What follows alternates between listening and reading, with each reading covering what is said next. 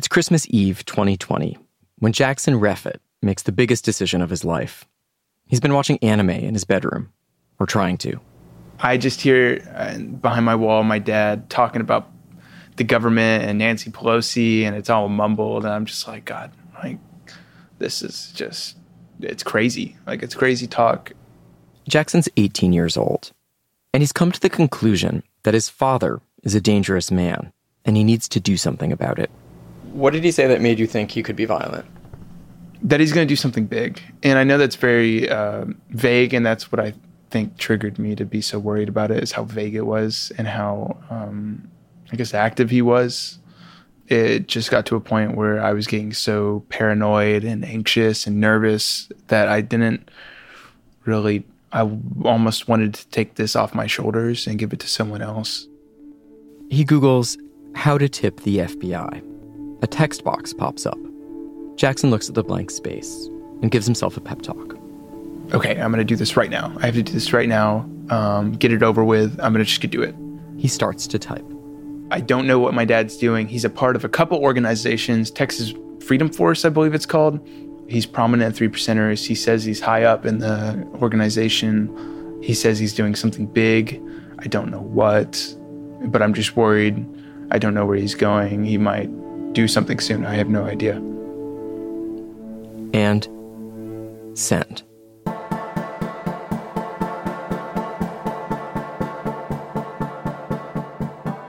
Although they lived under one roof, Jackson Reffitt and his dad were not close. The older Jackson got, the more he came to see his dad as bossy and intolerant. Still, he didn't start to worry about what his dad was capable of until the pandemic hit. That's when his dad joined the militia, the Three Percenters. He started patrolling racial justice rallies as a self appointed security force protecting private property. He got obsessed with this one Black Lives Matter activist. Jackson found out about it from his mom, who knocked on his door late one night. She talked about a BLM preacher off Facebook that my dad was keeping an eye on. I was like, What are you talking about? She's like, Your dad went to Mississippi for this guy. He tried tracking him to find dirt on him. And I was like, What? This is weird. Jackson's dad has disputed this version of events. He says it's all his son's fantasy, but Jackson sees it as part of a bigger pattern. He says his dad got deep into conspiracy theories, was stockpiling ammo and gasoline, water, and a generator, convinced that electrical power in the US would shut down and the electoral votes would be reset. He was clearly, I don't want to say unstable.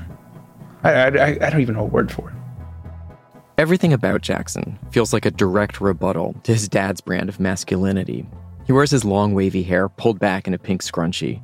There's a miniature Winnie the Pooh doll dangling from his cell phone that's a gift from his girlfriend.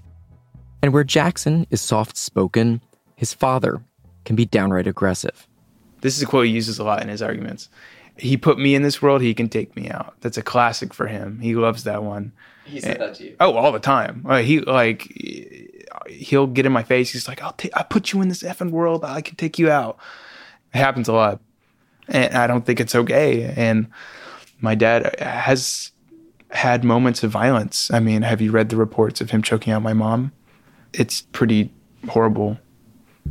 All of this is weighing on Jackson when he hears his dad in late 2020 talking about doing something big. I was like, I can't call the police. I mean, they're going to come here and do what?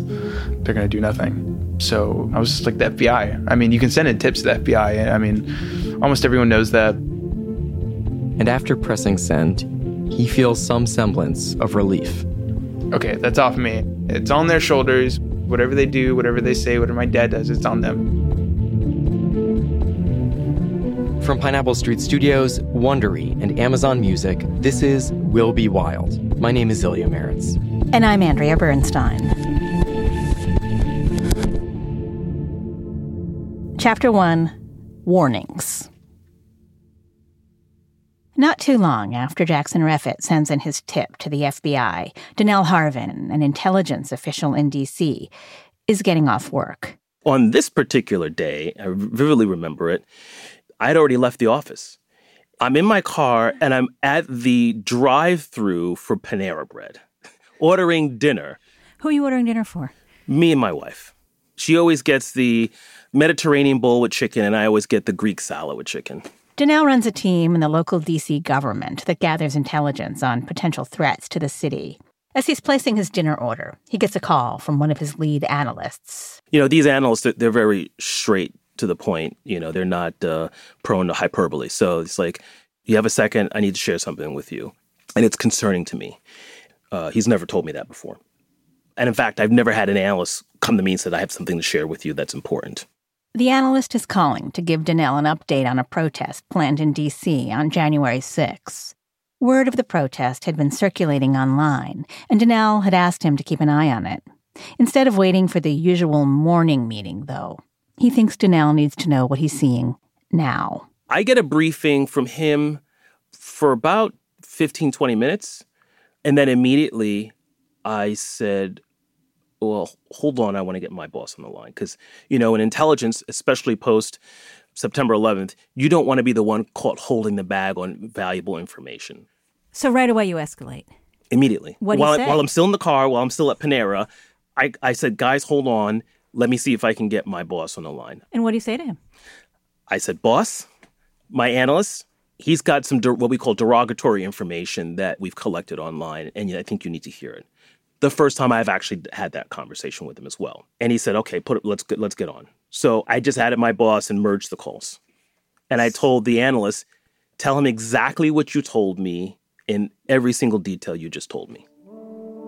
Donell and his boss are quiet while his analyst lays out the intelligence again. He was seeing through his sources and methods individuals that were extremely violent, had a violent history, not only were they coming, but they were collaborating online. These threat streams generally don't collide. You know, the militias and the white supremacists and the neo Nazis, they don't kind of hang out online together. The threat streams were merging into one giant roaring river. And it wasn't just the fact that we were hanging out saying, hey, what are you wearing? It was, what are you bringing? How do you bring guns? How do you hide guns? Sharing plans to enter the Capitol. They're talking about entering the Capitol. And so that was what was concerning. Donell's boss tells him he'll pass the intel up the chain. And what are you feeling then? Are you feeling like, oh, holy shit? Or what are you thinking? Well, you know, I've been in some really, really tight situations in my career from a physical nature. You know, 9 11, Sandy Hook, Hurricane Sandy. I was a paramedic in Brooklyn in the South Bronx in the 90s. Um, so I've been in some very dangerous physical environments. This was a little bit different. It was more of a tingle, this tingling in the back of my head. What really gets that tingle vibrating is this this is bigger than Washington, D.C. The federal government should be taking the lead. But Donell can't figure out who's in charge. What I was concerned about was that there was no one, no designated agency, federal agency, that was taking the lead on January 6th. Full stop. We were all meeting as part of the intelligence community around the inauguration. And if it was mentioned during one of these inauguration meetings, it was a January 6th was a footnote. And so since no one was organized, everyone had their eyes on that. I'm like, well, we got to get through this first. So I decided to convene Coalition of the Willing. If you want to show up, we'll have meetings regularly. This is pretty unusual. Donell is a local official. He's used to the feds hosting these kinds of meetings. Understand that the, it's not the state and locals' responsibility to check on the federal government, make sure they got their act together, right? So I feel like the world is kind of spinning out of control. And I'm very anxious and I have a confidence issue to be to be blunt with you. And my entire career I've been pretty type A confident. Never had any self-doubt. This was this was unfamiliar for me. Donell thinks it's possible he's overreacting. He's been in his post for only a couple of years. Maybe he's the outlier, the one freaking out for no reason. So he reaches out to his mentor in California, who's been doing this a lot longer. And I said, Is it me? You know, I, am hoping it's me. Like, you know, talk me down. I need some therapy.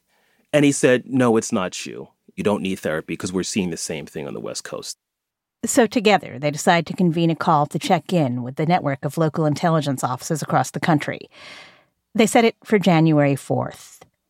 And to their surprise, something like 300 people log on to the call from just about every state and territory.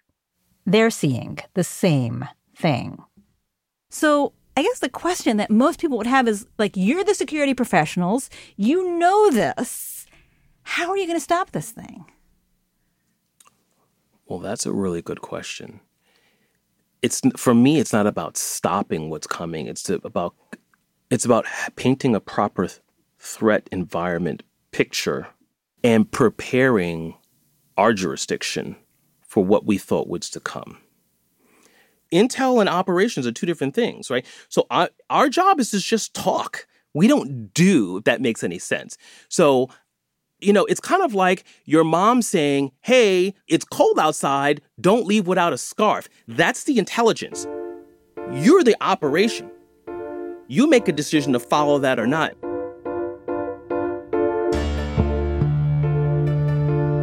If it were up to him, Donell would be putting up eight foot, non scalable fences around the Capitol. He'd be putting Capitol Police in riot gear. He'd be making sure they had enough staff and training in case the intelligence became reality. But Donell, as the leader of an intelligence team, could not do these things. A bit like Jackson Reffitt, he could send the information up the chain, hoping that someone who could do something was listening. We'll be right back.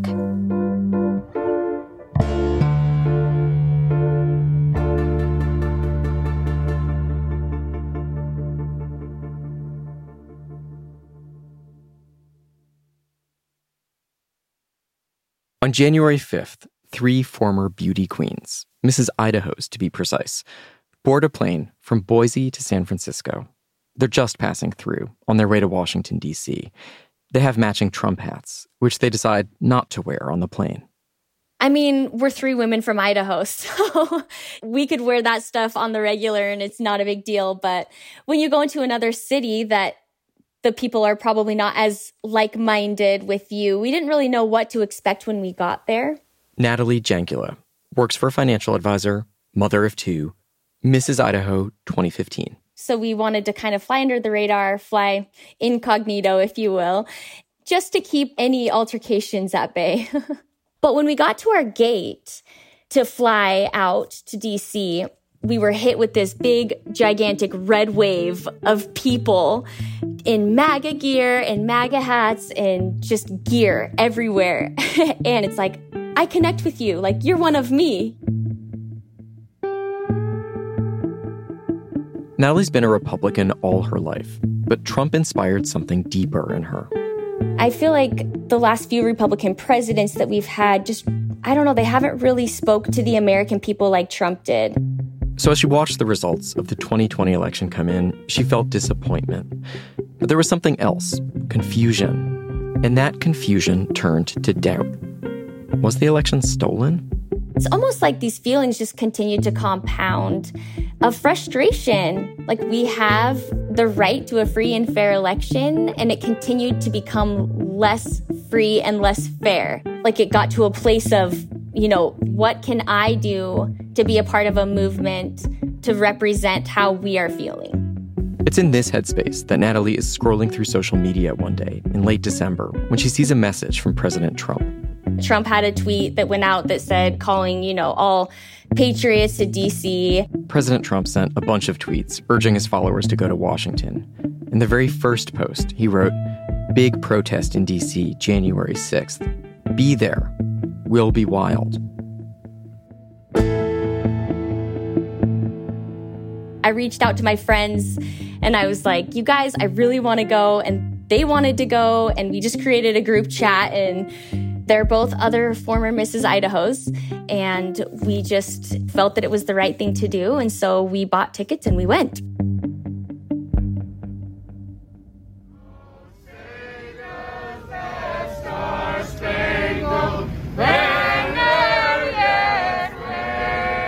Natalie says there were maybe four people on the flight that weren't headed for the rally. At least it felt that way.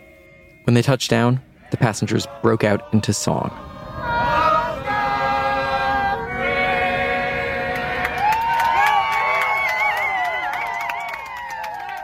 They get to DC, check into their hotel, and then the next morning, Natalie and her two friends get up early to get in line for the rally. Really early. We were in line by like 3, 4 a.m. What? yes. What? And it wrapped all the way around the back of the Washington Monument, this line. There were so many people. The sun comes up. The places around them start to fill in with people. Natalie is like, Yeah, this is why I came.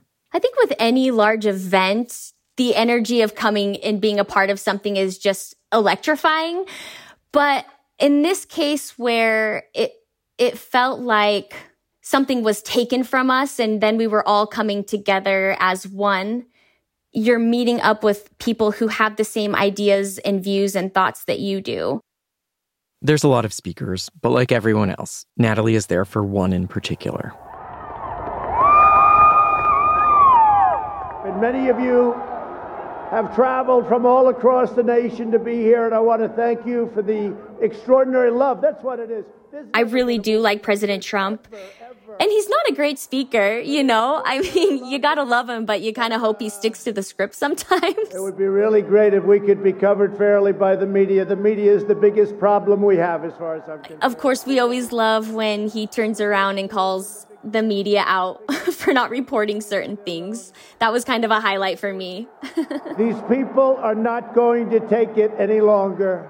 They're not going to take it any longer. Did you at this point hold out any hope that Donald Trump could remain president one way or another? Of course. Yeah, of course. Just because I still believe that our election had interference and that's upsetting to me. So, of course, there's a part of me that just really wished that that would happen that day. And I, you know, I always say that if I could do it again, I would have taken my kids. It was really? it was that safe. It truly was that safe because it would have just been a once in a lifetime opportunity for them to be a part of something that was historic. And I wish I could have shared that with my kids. Something's really wrong. Can't have happened. And we fight. We fight like hell. And if you don't fight like hell, you're not going to have a country anymore.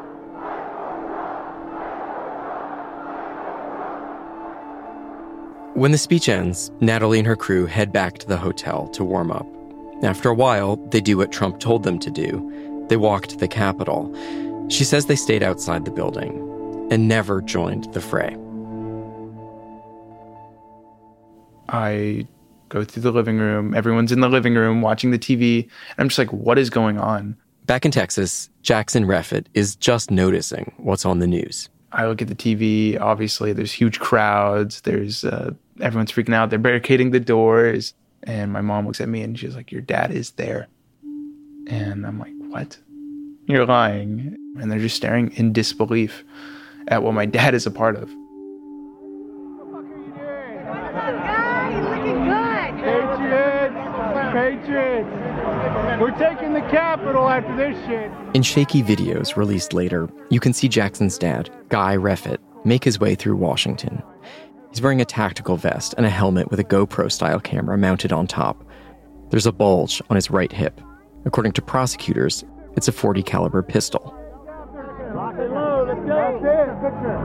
coming out on her fucking ears. And you can hear him boasting to anyone who will listen that he has big plans.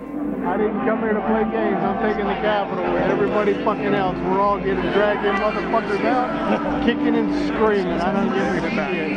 I just want to see Pelosi's head hit every fucking stair on the way out. Fuck yeah. I'm Mitch McConnell too. Fuck them all. When he gets to the Capitol, Guy is part of the very first group of rioters that pushes through a police barricade. They get to a stone staircase. At the top, a group of officers is protecting the doors that lead to the United States Senate. We have an individual uh, breaching the west stairs, breaching the west stairs, up the stairs. We need backup. Guy, alone, climbs the stairs. The officers tell him to stop. He keeps going. First, police hit him with pepper balls. He's undeterred. Then they shoot non lethal pellets at him. Guy keeps coming, saying, You can't stop us all. Finally, an officer holds a spray can up to Guy's face. He doesn't back down. The officer releases a stream of pepper spray. Guy wobbles. The crowd boos. Minutes later, Guy is washing his eyes out with bottled water. He doesn't make it inside, but the mob that was once behind him has pushed past the cops and is headed for the building.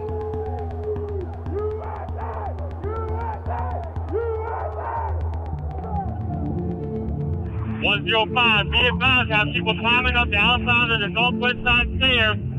We need shields on this side immediately. Four miles north of the Capitol, Donell and his DC intelligence team are tuned into the radio of the officers on the scene. They can't believe what they're hearing.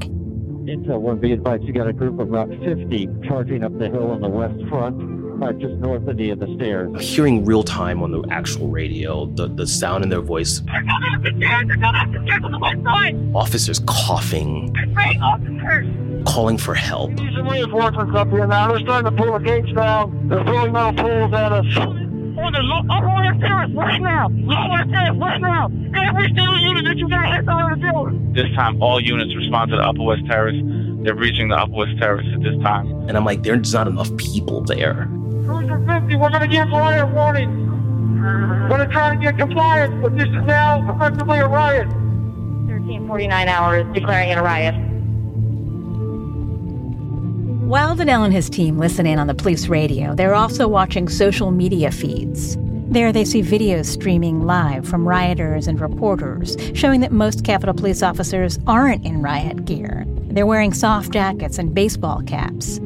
Eight foot non scalable fences were not erected. Instead, the Capitol is lined with four foot high bike racks, the kind you'd see along a parade route. And I'm like, I'm looking at, it, I'm like, wait, they're they're penetrating the building.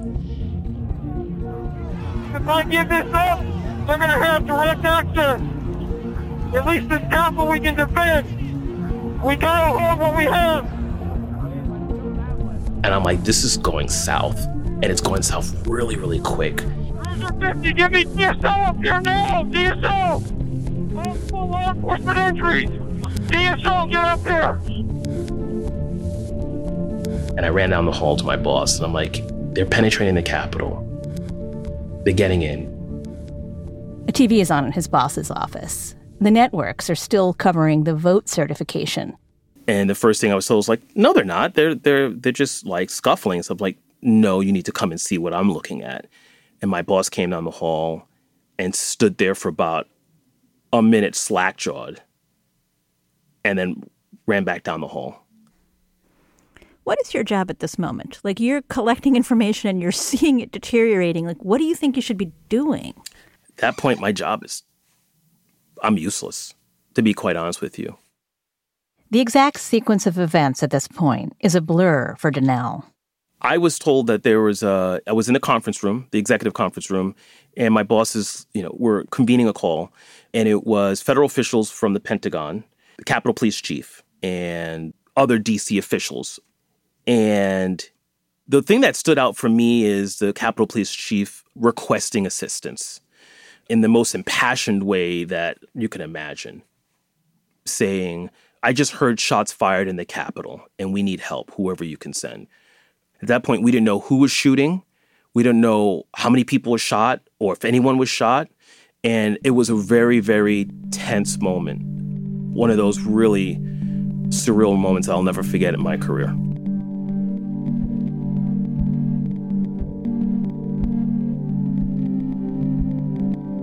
This wasn't supposed to happen. With all the information, I don't think this is intelligence failure. I'll go to my grave saying that. The vast amount of information, you got to protect your house better than that. What documents happened? What conversations happened? Why did they not wear the scarf like their mom told them to when it was cold outside? We still don't know what happened. It's alarming because the threat is still out there, right? And when the threat materializes the next time, and it will, probably won't materialize in a very heavily guarded Capitol building. It will probably materialize in a way that we haven't seen before, and it's concerning.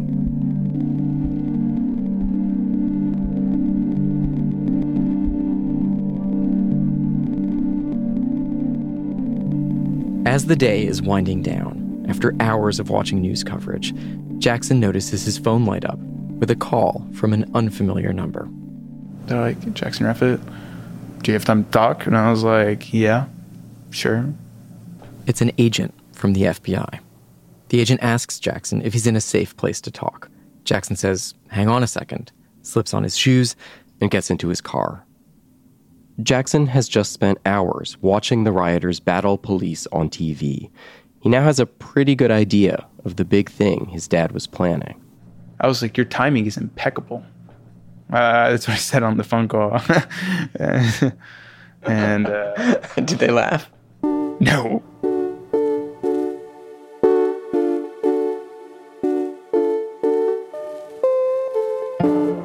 Jackson Reffitt, Donell Harvin, Natalie Jangula. January 6th changed the arc of each of their lives forever. There have been a lot of threats. You know, 4chan, they want to kill me. Jackson Reffitt told his story publicly about turning in his dad. Then he had to go into hiding. They will hunt you down if they really want you. They're crazy. You left government. Hmm? Why? I was burnt out. Donell Harvin called it quits. Having lost faith in his ability to make change from inside the government, he left and joined a think tank. Do you feel like you reached the limit of your effectiveness Absolutely. in this area? You did. Absolutely. Natalie Jangula, on the other hand, got motivated. I'm going to do this. This is an opportunity and I'm going to jump on it. Along with dozens of others who attended the Stop the Steal rally, she decided to run for office. And she won. It's my time to step in and make changes and be a part of something bigger than me.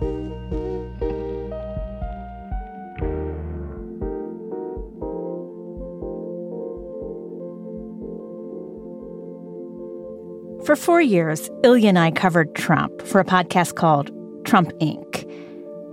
When Trump lost the election in 2020, we figured our time reporting on him was basically done. On January 6th, in fact, we were editing our last episode. Then we watched the Capitol get stormed by Trump supporters while the president stood by. And we realized there was still work to be done. When we started reporting on Trump's role in 1 6, we found something larger the stories of the people who took part in the day and the people who tried to stop it. Those who saw it coming for years, and those who know January 6th was just the beginning of something, not the end.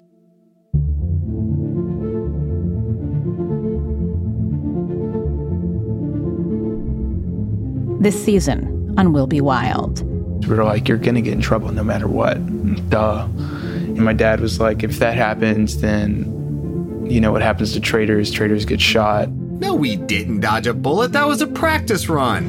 This fight has just begun. Because, like, honestly, I didn't go planning to murder anybody, but I knew that it was a possibility that there could be casualties. There could be casualties. Is that what your memo said? This could lead to violence? I, I don't think it's this could. It said we should expect to see more violence. In our next two episodes of Will Be Wild, we go inside the two agencies dedicated to preventing extremist attacks. Because long before Donell Harvin and Jackson Reffitt's warnings, people at the FBI and the Department of Homeland Security were sounding the alarm about the rising threat of domestic terrorism. This was a problem. In fact, this was a wildfire spreading across the country, and we needed to take action. But they were ignored. The answer we got back was no. Why? We have a good group. We got about 30, 40 of us. We're sticking together and sticking to the plan. We'll see you soon, Jess. Airborne. After that, brother. Godspeed and fair winds to us.